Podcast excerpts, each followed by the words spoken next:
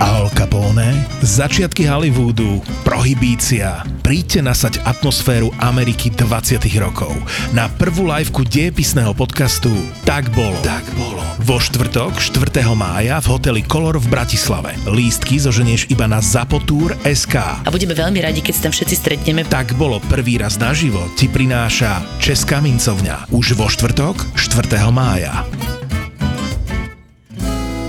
Všetky podcasty ZAPO sú nevhodné do 18 rokov. A vo všetkých čakaj okrem klasickej reklamy aj platené partnerstvo alebo umiestnenie produktov, pretože reklama je náš jediný príjem.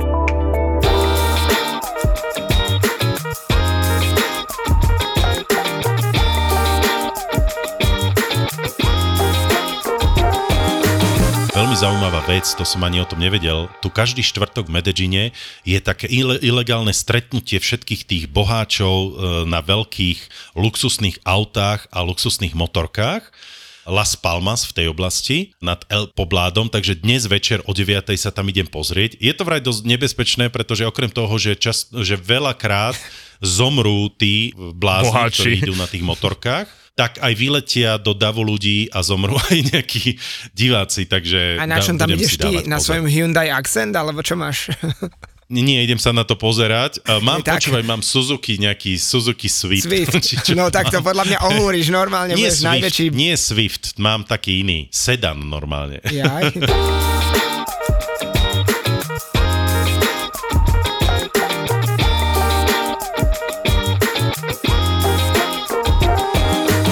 Dobré ráno, Paľko. Olá, tu Kolumbia. Už ležíš napudrovaný v sieti niekde na pláži vedľa odpalerkovaného svojho oslíka? Neviem, ktorý seriál si pozeral z Kolumbie, ale ja som, dobre, nebudem úplne hovoriť všetky detaily, ako vyzerám, ale Krásne. som vo svojej hotelovej izbe. A však to, jasné, hej. Som v Medellíne, chlapci a pozdravujem aj samozrejme našich poslucháčov, hlavne čo tam vás, ale našich poslucháčov. Na, na čo tu vlastne sme? Ty si tu môžeš sám odmoderovať, ty sa sám s nimi môžeš porozprávať, ty sa vlastne Áno, však rád. ja mám aj taký ten humor, že si ho poviem aj sa na ňom zasmieť. no chlapci, vy ste v Bratislave, áno? No, na chvíľku. Áno, áno, aj ja. Na akú chvíľku? No ja zajtra letím do Ghany, do západnej Afriky, do Toga a do Beninu. Ja idem do Jordánska a potom do Saudskej Arábie. No, tak mm, vidíš. Tak vy ste taký orientálny teraz však. No, no ako kto? Martin skôr, ne? Afric, africký, ona nejaké vúdu a podobné veci. No, však veď, hej. Tak, alebo také exotické, nazvime to tak, že zase netradičný a ja už ten taký trapný, komerčný uh, latinský svet. Trip. No veď ako vždy. latino, hej, latino, trap, trapné latino zase. Viete, čo je sranda? Že skoro nebolo dňa, kedy by som nestretol Slovákov. A to je dobre či zle? Prvý deň, nie, to je super, lebo to boli strašne milí ľudia. Uh, najprv som, dobre, prišiel som do Bogoty, jej neskoro večer, takže len sa vyspať. Na druhý deň uh, pekne na Monserrate a tam vlastne som sa rozprával s babou, s ktorou som.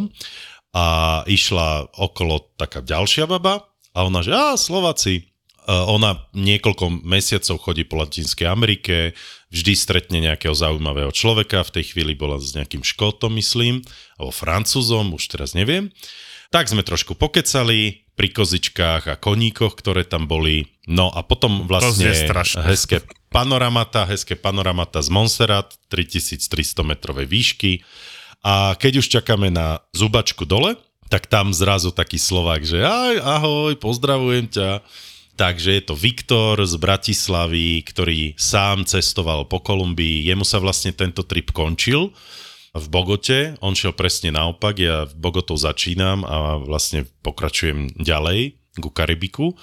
No, tak Viktor pochodil uh, sám Kolumbiu, strašne bol z nej nadšený, takže potom sme kontinuálne pokračovali náš rozhovor do také reštaurácie, dali sme si miestne jedlo, miestne pivko, a chalan už musel ísť na letisko, no a potom neskôr sme si písali, že či všetko stihol, tak počúvajte, už vlastne check-in bol zatvorený, trošku si to zle vypočítal, letel Turkišom, späť do Európy, ale otvorili check-in kvôli nemu ešte raz, aby ho začekovali, takže mal veľké šťastie, pretože toto sa málo kedy stáva.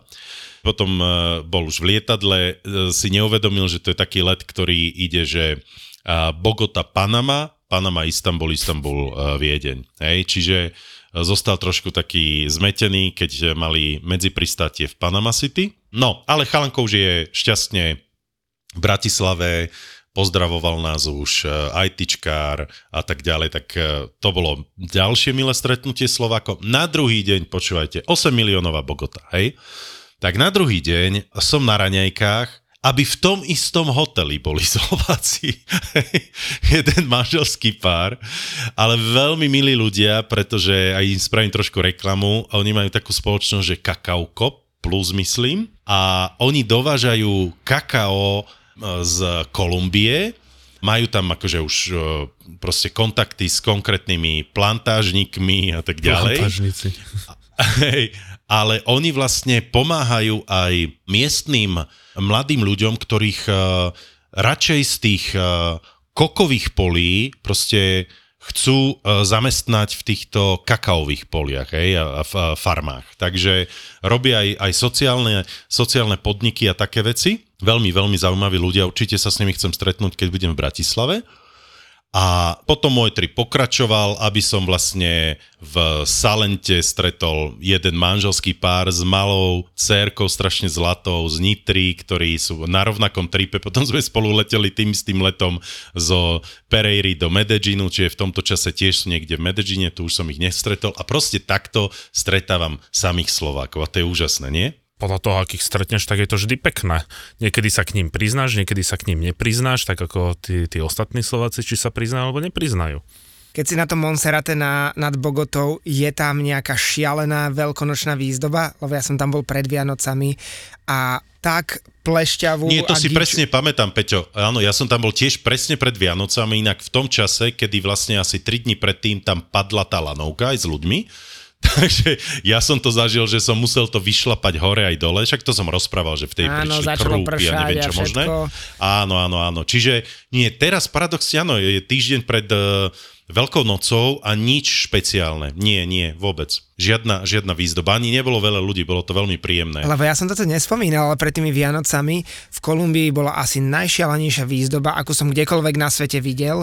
Tam boli normálne, že oni museli dať 100 tisíce dolárov v každom meste do Vianočnej výzdoby. Tam boli obrovské, ako keby tunely vysvietené, 6, 8, 10 metrové postavy, obrovské stromčeky, ľadové medvede svietiace a rôzne iné čajky a ja neviem, fakt tak strašne veľa z žiarivej výzdoby, že som ešte nevidel. To vyzeralo možno ako v Rovaniemi tiež na Vianoce, ale v Rovaniemi som nebol, takže ale tak si to tam Oni predstavujem. milujú tieto gíče, oni strašne milujú tieto gíče. Ja si pamätám, že keď som potom bol v tom, uh, počas toho tripu aj v Medellíne, tak v Medellíne boli, oni teraz, aj som videl také videá, uh, celý, skoro celú tú rieku, ktorá tečie Medellínom, oni prekryjú presne týmito miliónmi gíčových uh, svetelných nejakých uh,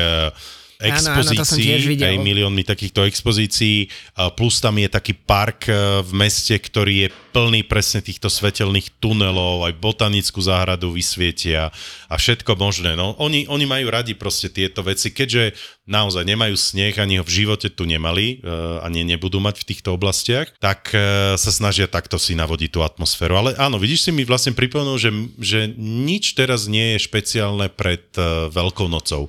Oni samozrejme majú teraz, včera som bol v Guatape, tak ten kostol je vyzdobený zvnútra. Hej? Tak väčšina tých kostolov teraz bude trošku viac uh, gíčovejších. No, ale dostali sme sa do Salenta, Salento super, čiže vypršalo sa v ten deň, kedy som prišiel a na druhý deň som dal kokora, konečne kokraveli bez nejakého veľkého dažďa, tak jemne poprchalo, spravil som celý okruh, tých 15 kilometrov, navštívil som aj tú kolibriu, kolibríkovú farmu, to si Peťo zažil? Áno, áno, ja som tam bol niekoľkokrát. Tam dokonca, hey, tam si sa aj fotil z oné s nálepkou Travelista raz. To si áno, pamätám, áno, že som mal takú jasné, hej, No hej, tak, vieš ako, my sme všade. Ale vtedy som, vtedy som nebol uh, schopný urobiť celý okruh, pretože to bolo tak rozmočené všetko, lebo tam je ten jeden úsek, ktorý je veľmi, veľmi nebezpečný. Viem, o čom som chcel rozprávať, čo som tu ešte nerozprával. Ja som presne tento celý okruh prešiel naslepo s chalanom, s našim fanúšikom a kamarátom Radom, ktorý bol na našom zájazde a on je takmer plne slepý, alebo teda nevidiaci. To som vám Aha. spomínal už v nejakom podcaste, že on má, on vidí 10% na jedno oko, čiže on má 5% ako ja neviem, videnie, 5% videnie celkové. A, Schopnosť videnia. áno, a je normálne ako invalid, eh, lebo vzhľadom na to, že jednoducho má takto ťažko poškodený zrak.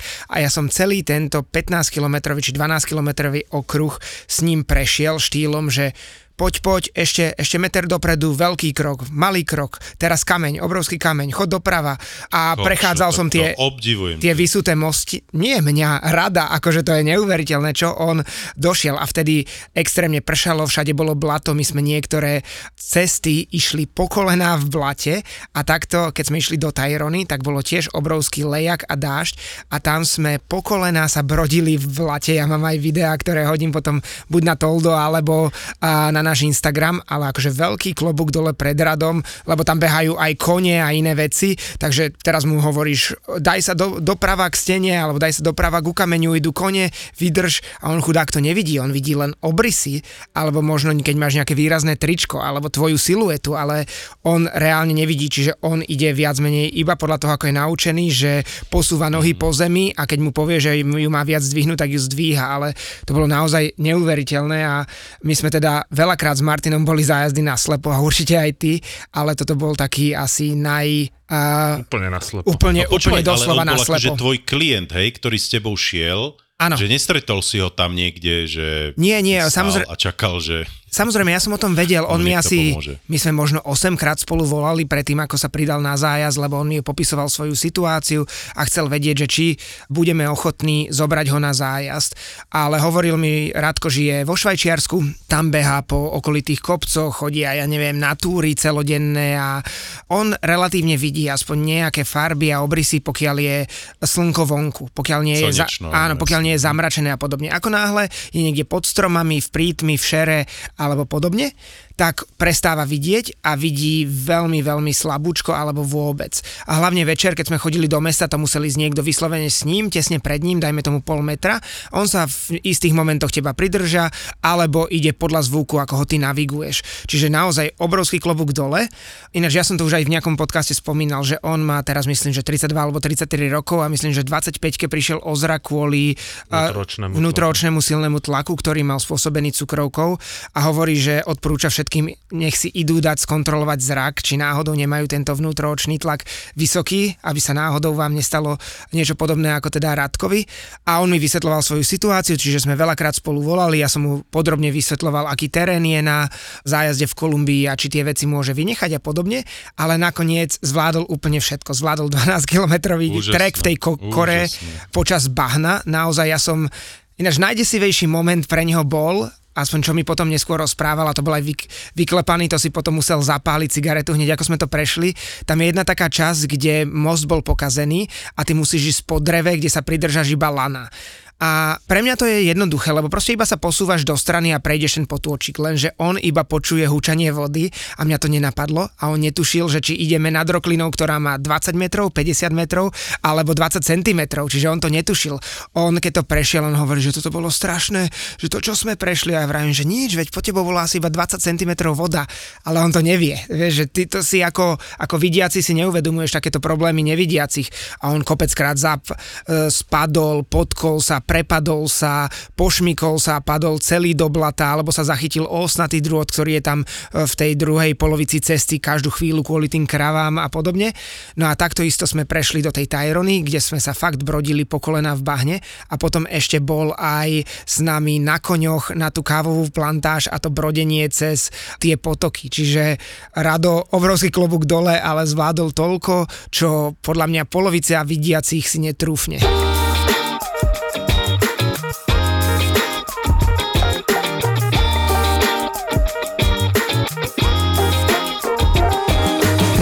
Ja by som to fakt chcel ešte trošku o tom rozprávať, o tom Radovi, ktorý bol teda ako nevidiaci na zájazde, lebo on povedal, že na ňo nemáme veľmi brať ohľady a kľudne si z neho môžeme robiť aj teda z jeho handicapu srandu, lebo že jemu potom nepríde, že je handicapovaný, že keď ho ľudia berú ako hoci koho iného a ne, ne, nemajú k nemu špeciálne správanie alebo, alebo podobne len kvôli tomu, že teda prišiel o zrak, takže jeho, on sa cíti ako, ako všetci ostatní.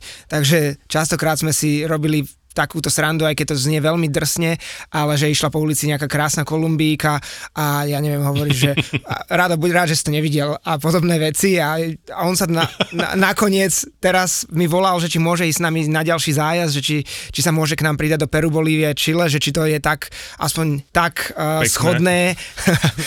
tak, tak pekné a, a, či je tam, a viditeľné. Áno, hej. Či, je tam vidieť, či je tam dobrá viditeľnosť. No, či tam uvidí pekné veci, sa pýtal ale akože bolo to, bolo to super a on bol potom nesmierne rád, že sa pridal a že sme ho vlastne zobrali, ale aj pre mňa to bola úžasná skúsenosť, lebo podľa mňa človek sa nedokáže vcítiť, aj keď si myslí, že asi áno, ale nedokáže sa vcítiť do tých malých každodenných problémov, ktorí ľudia s nejakým takýmto handicapom zažívajú a hlavne pri cestovaní. A super je, že Rado môže byť podľa mňa obrovským motivátorom alebo príkladom, príkladom pre ďalších ľudí, ktorí ktorí majú nejaký handicap a boja sa cestovať, že on nepotrebuje viac menej nejakú asistenciu, že on zvláda takmer všetko, ale potrebuje pomoc napríklad pri gate na letisku, že on nevidí na tie písmená, že on nevie, či ide na správny gate, že on sa na letisku vždy stratí a tým, že napríklad nehovorí po anglicky, ale hovorí po nemecky, tak väčšinou ani si nevie pomôcť a poprosiť ľudí. A ešte jednu poslednú Počúvajte, vec. Peťo, musím ti teraz skočiť do reči. Neuveríte, čo sa mi v tejto chvíli stalo. Normálne mám slzy v očiach, pretože rozprávame o Radkovi Karoľovi, však? Áno, áno. A on mi v tejto chvíli napísal.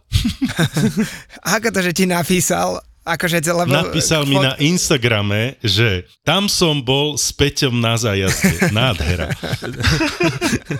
No, tak, tak, tak mu odpíš, že to, ináč, to, to si videl? Toto je posledná vec, ktorú som chcel akože o Radkovi ešte povedať a to bol jeden z takých najkrajších momentov práve na tom Guatape.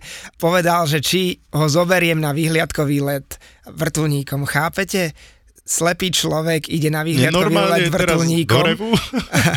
a aj napriek tomu, že veľa nevidel, on vyšiel z toho vysmiatý ako lečo, on sa tak strašne tešil a ďakoval, že mal akože tú možnosť a pritom vieš, ja som tam na to, je ako, ja to sprostredkujem s najväčšou radosťou komukoľvek, ale vidieť od človeka, ktorý je teda má nejaké znevýhodnenie a dostane túto možnosť, že vlastne s nami išiel a správali sme sa k nemu ako úplne normálne. To bolo pre mňa úplne úžasné. Aj obrovská škola v tom, že čo vlastne a potrebujú takíto ľudia so znevýhodnením. to je neskutočné, naozaj ten svet je tak malý, hej, že my práve nahrávame podcast, v ktorom spomíname tohto Radka, hej, tak a on napíš, mi napísal na Instagrame že... práve v tejto chvíli, ktorý, lebo videl moju storku z uh, Elpeňou z Guatape, hej, ktorú som dal na, na Instagram a napísal mi práve v tejto chvíli. Tak viete, čo ja spravím? Ja mu vlastne nahrám teraz hlasovú správu, že o ňom počas nášho nahrávania. V podcaste. Počas nášho nahrávania nahraj No však teraz, teraz, rozumieš, ja mu idem teraz nahrať presne správu, ktorú budú, budete aj vypočuť, hej, takže sekundu. Radko,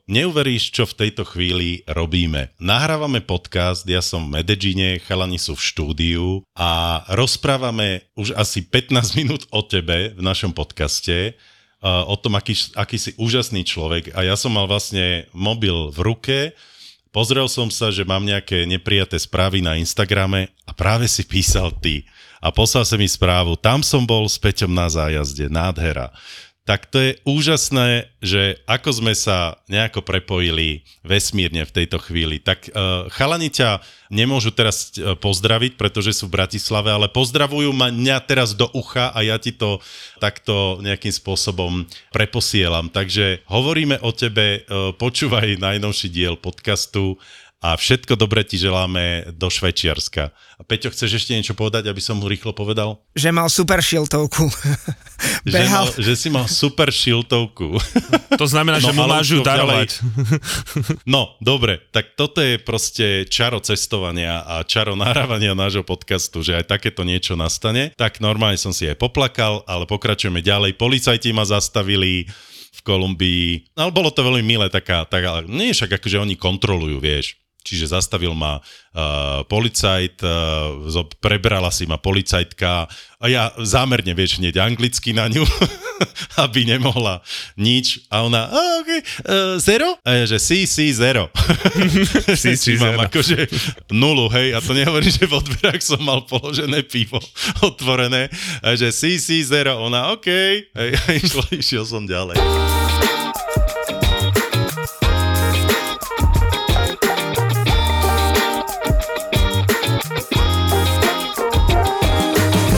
Myslíte, ktorá národnosť z Európy je teraz najčastejšie v Kolumbii? Polsko, Typnite si. Poliaci. Dobre, tvoj typ je Poliaci a tvoj typ, Peťo?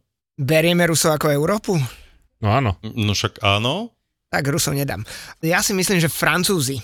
Výborne! Áno, počúvaj, na každom kroku v mojom hoteli všetky izby Francúzi, neskutočne je tu veľa Francúzov, ale aj Francúzov, ktorí sú, že, že 50 and over, hej, že 50-60 roční proste brázdia celú Kolumbiu vo veľkých tlupách.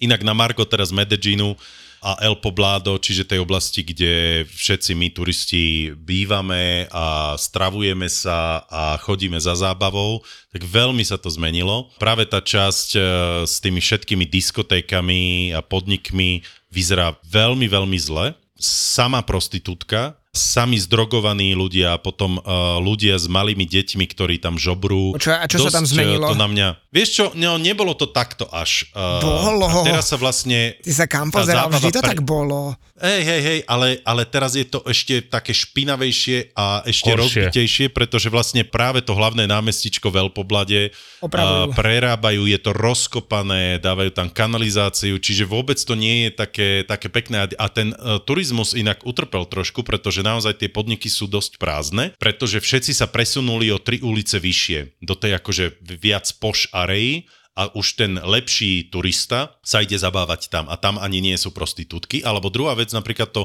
námestie Botero v Medellíne, kde sú Ešte príšerné. sochy. Á. No, tak počúvaj, tak teraz už vôbec nie je príšerné, pretože ho ohradili, máš kontrolované vstupy a už sa tam nedostane žiaden zdrogovaný, žiaden bezdomovec, žiadna prostitútka. Tak čaká tam máš normálne len tri možnosti vstupu, e, tam sú policajti, ktorí ťa kontrolujú a tým pádom ty ako turista si máš šancu trošku lepšie obzrieť tie boterové sochy, je ich presne 23, veľké e, bronzové a je to veľmi zaujímavé. Ale počúvaj, vieš čo, ja mám tu svojho miestneho kamaráta, ktorý robí, je profesionálny uh, guide a on nás zobral na také miesta, kde nebol jediný turista, kde sme boli len uh, my traja. A do, zobral nás do takých uličiek, kde naozaj nám už úplne, uh, už to sranda nebola, ale tým, že sme boli s ním, tak uh, proste sa nám nič nestalo a to bola pravá Komuna 13, hej. Tam som sa bál aj nahrávať, ale zase tam som spravil tú fotku, čo som uh, postol s tým chlapcom malým, hej. Inak ak teraz hovoríte o tých slamoch, tak akorát dnes som si dohadoval, že keď pristaneme v Akre, alebo už asi keď človek viac cestuje, tak si hľada také nejaké špecifika, tak jak bolo v Nigérii ten najväčší vodný slam, tak v Akre ideme pozrieť, že najväčší slam, kde sa spotrebuje najviac počítačov, ono to má taký náz, šialený názov, že Agloblibiše a potom do Jamestownu, kde opekajú prasata na pneumatikách a tak ďalej, To takže... som vôbec nepochopil. Najväčší slam, kde sa spotrebuje najviac kde počítačov. rozoberajú, kde rozoberajú, kde je to vlastne ako keby taký, jak sa to povie, Technologický hub. Šrotovné. také- šrotovné, Šrotovné. pratovné. Akože že, Hanské Silicon Valley. že 250 tisíc ľudí žije na malom priestore, tak ako máte povedzme v Egypte, že tá štvrť odpadkov, tak niečo je takáto štvrť, kde prinášajú všetky tie počítače, technologické veci z celej Afriky a oni to tam rozoberajú, len na to treba tiež mať No ale nejak- z celej Európy vlastne, vieš. No tak keď, za, áno, tak najprv do Európy, do Afriky a potom tam, a že práve som si vybavoval nejakého miestneho, ktorý je napojený na nejaké miestne štruktúry, aby nás tam vôbec dokázali pustiť a aby sme si to mohli natočiť. Tak sa veľmi teším, že čo v sobotu zase z tohto vznikne. No inak spanie v tejto oblasti El Poblado, už mi to akože, už asi starnem, ty kokšo. To, či nepáči sa ti? štuple, no nie, ale, ale to sa proste nevyspíš aj teraz, keď nahrávame tento podcast, proste Áno, sama počujem tam nejaké motorky. motorka, motorky, pílenie a neviem čo možné proste. A tie hotely síce sú krásne, butikové, neviem čo možné, ale proste žiadna nejaká izolácia zvuková, hej, cez okná. Prvú noc som dal bez štuplov, takže to som nespal, tak potom som si dal štuple aj túto noc, aj predchádzajúcu a už to bolo lepšie. No, e, akože neočakávajte ticho v Kolumbii, to chcem len tak nejako všetkých pripraviť, ktorí nás počúvajú, že v Kolumbia nie je o pokojnom vyspaní sa, to určite nie. Ale ja by som chcel ešte okrajovo, aspoň na chvíľočku dať jednu tému, keď už tu spomíname zájazdy na slepo, tak možno s Martinom že ľudia sa to častokrát na uh, zájazdoch pýtajú, že či každé miesto, ktoré sprevádzame, sme už predtým boli. Alebo že či chodíme aj na slepo. Ako to je, Martin? No preto idem napríklad teraz s Ghanim Benin Togo, inak Togo je krajina, ktorá bola kedy mala patriť Československu po prvej svetovej vojne, že keď sa rozdeľovali nemecké kolónie. A idem si to teraz pozrieť, aby sme ponúkli nejaký taký nejaký čo najzrozumiteľnejší akčný program. Teraz, jak som sa vrátil aj z Kapverských ostrovov, tak tam s priateľkou sme tiež pobehali a vlastne z toho vznikol potom nápad to spojiť Kapverské ostrovy so Senegalom. A keď ideme na nejaký trip, kde má to byť také, že objavovanie aj pre tých klientov, tak máme takú úzky okruh ľudí, alebo povieme tým ľuďom, že pozrite sa, ideme tam prvýkrát, môže byť z toho docela veľký fan, že ako ja niekedy nemusím vedieť, kam ideme a bude to takéto práve objaviteľské. Takže to, čo máme na stránke, tak ideme samozrejme, to už máme nejakým spôsobom prejdené a to, čo povedzme ideme objaviť, tak v rámci tých už našich klientov dáme vedieť, že kto by to povedzme zvládol a že uvidíme, ako to nakoniec e, vypáli. Ale tie zájazdy sú asi najlepšie, keď ide s ľuďmi, ktorí že nevieš, kam to do, do, do, dopadne. A ty, Pali, sprevádzaš niekedy na slepo, alebo vždy to je uh, len... Áno, áno, mal som aj, mal som aj výlety, ktoré, ktoré iš, kde som šiel vlastne s ľuďmi prvýkrát, lenže ja mám všetko pripravené, čiže ja sa necítim, že by som akože riskoval v niečom alebo že by oni pocítili to, že v tej krajine som nebol. Hej? Ale čo Ale to znamená, že máš všetko tom, pripravené? Vysvetli to. Ja som človek, ktorý má veľmi dobrú orientačnú schopnosť. Čiže ja, keď si poze- napozerám tie mapy v počítači, tak ja prídem na to miesto a ja presne viem, že teraz pôjdem doprava, teraz pôjdem doľava a tak, a tak ďalej a proste mám napozerané aj tie street view a neviem čo možné. Čiže ja, ja nemám pocit, že, že by som akože bol stratený v tej destinácii a hľadal by som, že čo mám robiť, kam mám ísť a podobne. A plus, ale samozrejme, že na to miesto idem s ľuďmi, s ktorými už e, cestujem niekoľko rokov, že sú to ľudia, ktorí, s ktorými už máme naozaj vytvorený kamarátsky vzťah a berú to presne tak ako Martin hovoril, že je to taký, akože také, také adventure, spoznávanie tej novej destinácie. Ja to mám veľmi inak vtedy rád, ale musí, musia sa na to akoby ľudia stretnúť v rovnakej... Hm, by som, vlnovej dĺžke. V vlnovej dĺžke, že je to vtedy tak veľmi príjemné a takéto, že ja častokrát poviem, viete čo, chcem ísť napríklad, teraz si vymyslím, že chcem ísť povedzme napríklad v tejto akre, chcem ísť povedzme do takejto štvrti, chcem sa pozrieť, že na nejakú diskotéku, vôbec neviem ako to bude, možno tam budeme minútu, možno tam budeme nakoniec do rána, poďme to skúsiť a uvidíme, neviem kde sa najeme. A vtedy vznikajú tie najkrajšie nápady a potom to aj potom tak vsadíme do toho programu, že takto by to mohlo vyzerať. Takže to, čo je na, to, na tej stránke, už je prejdené a keď by náhodou chcel ísť s nami, či už s tebou, Palio, alebo s nami, ísť do nejakej novej destinácie na to objaviteľské, tak sa ozvíte. Ale mňa na tom Jasné. aj tak fascinuje najviac, že ty mnohokrát, keď robíš takýto zájazd na slepo, to znamená do destinácie, kde si predtým nebol, tak ty to tým ľuďom povieš, keďže má, máš no, skupinky, ktorým dôveruješ, ale oni ako keby to nebrali normálne v potaz, alebo že jednoducho neverili tomu a stále sa ťa pýtajú, a ako to tam vyzerá, a čo to bude? A ty stále vravíš, ja neviem, ja som tam nebol. Že... Mne sa to už dlho nestalo. Mne, mne sa práve, že častokrát deje, že ľudia normálne tým, že máš už toľko skúseností a toľko si precestoval, tak ako keby ani nechcel chceli veriť, že je možné, že na tieto miesto ideš spolu s nimi prvýkrát a že majú v teba tak obrovské množstvo dôvery, že jednoducho úplne ako keby si tam bol. Chápe, chápete, čo sa snažím povedať? Ja chápem, chápem, teraz určite nebudeme v tomto bojovať. Vysvetlím to ešte na jednom krásnom príklade. Ja keď sa vrátim z Afriky, ja zase letím eh, potom do Afganistanu a prejdeme do Iránu a my prídeme do Mašadu, keď je koniec Ramadánu. Tam bude, že okolo 25 miliónov ľudí a čo mám ten kontakt s našim eh, partnerom, tak uh, hovorí, že Martin, v tom meste je všetko vybukované. Nikde sa nebudete môcť ubytovať. A ja to samozrejme som tým ľuďom povedal, že pozrite sa, urobíme všetko preto, aby sme niekde sa ubytovali. Vôbec netuším a pôjdeme akoby do tej mešity spolu s tým davom. A oni povedali, Martin, toto je presne to, čo hľadáme. Je tá neistota, vieme, že, vieme, že urobíš všetko preto... Udupanie v dave.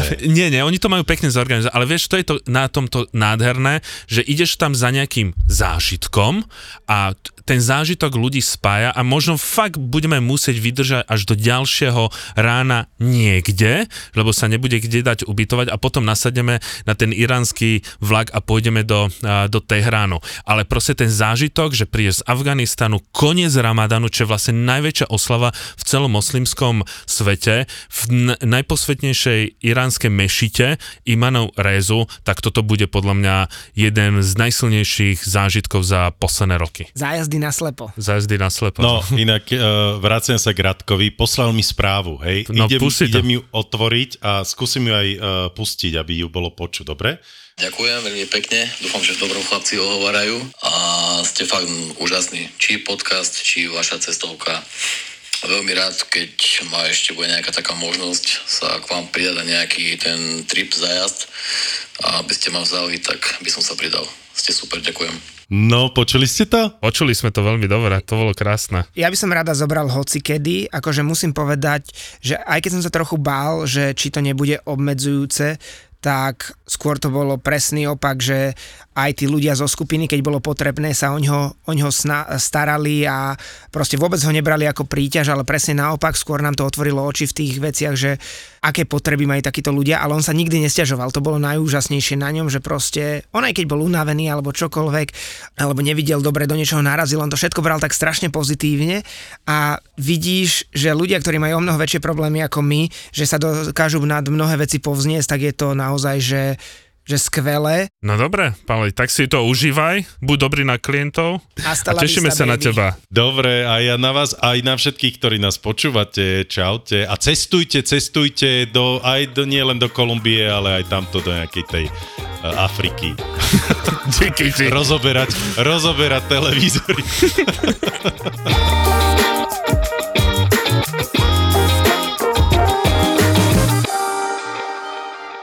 Tam, keď vidíš akúkoľvek mongolskú ženu, tak má tak chlpaté nohy, ako podľa mňa žiaden slovenský chlap. Potom ona vytiahla vlastne mlieko, ktoré bolo jačie a začala nám polievať kolesa.